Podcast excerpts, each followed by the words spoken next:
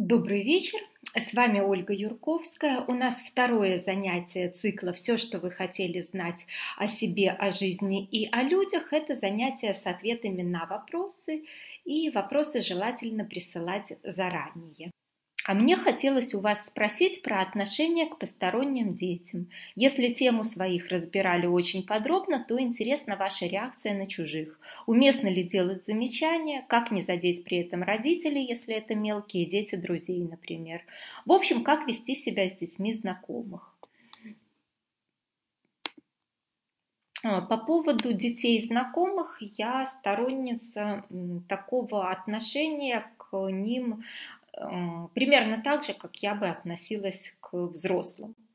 То есть у меня нет права поучать, у меня нет права, ну вот, э, как сказать, делать замечания с позиции мамы этих детей, но у меня есть э, право э, даже если я увижу взрослого, который как-то мне мешает, ведет себя не, неадекватно, шумно и так далее, у меня есть право ему высказаться по поводу того, насколько мне неудобно его поведение, насколько оно нарушает нормы приличия и так далее. И, в принципе, если это поведение находится в рамках социальных норм, просто вам оно не нравится.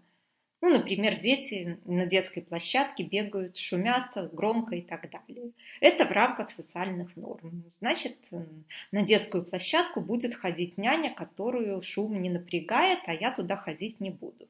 Понятно, что я не стану что-либо говорить родителям или этим детям.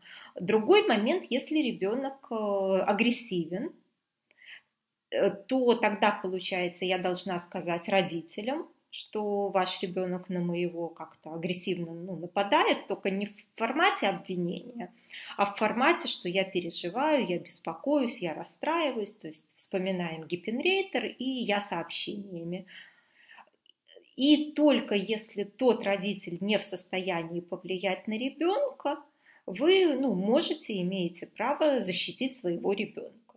То есть здесь меня, конечно, э, кто-то, наверное, и осудит, но в ситуации, когда моего ребенка, другой ребенок в садике э, укусил до синяка, вот да, прямо отпечатка зубов и э, те родители и воспитательница не могли на это повлиять, то я честно села на корточки, посмотрела этому мелкому в глаза и сказала, что если ты еще раз дотронешься до моего сына, по имени назвала, до моего Кости, я возьму вот эти плоскогубцы и все зубы тебе повыдергиваю, чтобы тебе было нечем кусаться. Э, других детей он еще кусал. После этого моего нет. Дошло вот прямо с первого раза. И в этой ситуации мне все равно галлюцинация о том, что я могла там его как-то травмировать или еще что-то. Нет, я защитила своего сына, я выставила четкую, понятную для мелкого границу, что моего ребенка кусать нельзя, я его обижать не позволю. И я не считаю, что это как-то должно было стать травмой и так далее. Это нормальное предупреждение о последствиях. То есть вот здесь э, такой момент. И дальше получается, что если эти дети ну, находятся в пределах э, социального взаимодействия, то я не стану делать замечания или попрошу как-то через родителей очень так это аккуратненько с я сообщениями. Если же они нарушают социальные нормы и правила, то я буду разговаривать как со взрослым человеком, как вот если бы это был там парень лет 18, например, или девушка, то есть совершеннолетний и так далее. То есть это будет э, уважительное, четкое, но однозначное э, послание на тему того, что мне неудобно, как мне неудобно, почему мне неудобно и ссылка на общественные нормы и правила. Разумеется, это не о двухлетних детях речь. Если речь идет там о детях, которым год-два, то тут, ну, в общем-то, они еще ну, неадекватны, если можно так выразиться. То есть здесь, ну, говори, не говори, а толку все равно никак это не повлияет на их поведение. То есть в этом смысле ну, не ходите к тем гостям, где дети совсем ужасно себя ведут. А родители того мальчика как реагировали, ну, я думаю, что вряд ли он им это рассказал, так что никак не реагировали. Но до этого, я же говорю, и воспитатели пытались объяснить, что кусаться нельзя, и воспитатели просили родителей и так далее, но там э, был у родителей между собой конфликт, почти развод, и поэтому ребенок себя вел очень и очень агрессивно с другими детьми из-за проблем в семье. Э, но у меня мои дети важнее чужих как у нормальной самки, я в первую очередь буду защищать своих детенышей. И поэтому то, что у него там кто-то где-то в семье то ли разводится, то ли что, мне это никак не интересно. Мне интересно, чтобы мой ребенок возвращался из садика не покусанным, не с огромными синяками, с отпечатками зубов по краям, а здоровым и целым.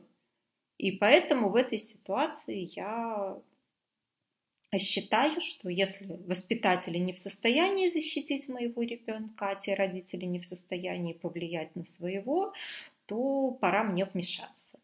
То есть вот здесь я бы разделяла непосредственную опасность, например, для здоровья или еще для чего-то, и вмешивалась бы достаточно жестко, и просто какие-то личные особенности, как у меня непереносимость детского шума.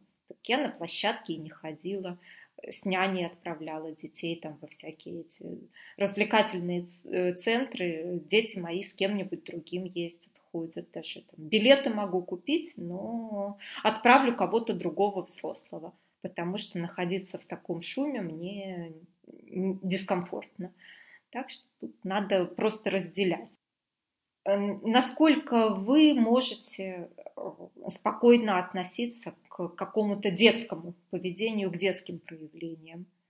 То есть, если это угроза здоровью, угроза имуществу, вы имеете право останавливать, но с таким же уважением, как если бы речь шла о совершеннолетних взрослых людях. То есть, то, что это ребенок, ну, не означает, что нужно с ним как-то общаться там, грубо унижать, оскорблять и так далее. Я в этой ситуации могу и, и на «вы», и такими культурными словами и так далее, что мелкие сразу как-то так реагируют, послушали и построились. Но если речь идет о защите моего ребенка, я запросто могу напугать чужого ребенка, если его родитель сам с ним не справляется или не хочет вмешиваться. В этой ситуации я стану защищать своего ребенка любыми доступными мне методами. Чисто такой материнский у меня подход.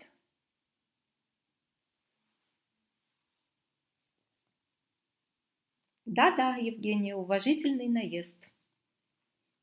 Ну, главное, чтобы это шло ну, не с оскорблениями, не через унижение, а как, как к равному, тогда ну, дети реагируют намного лучше, слышат хотя бы.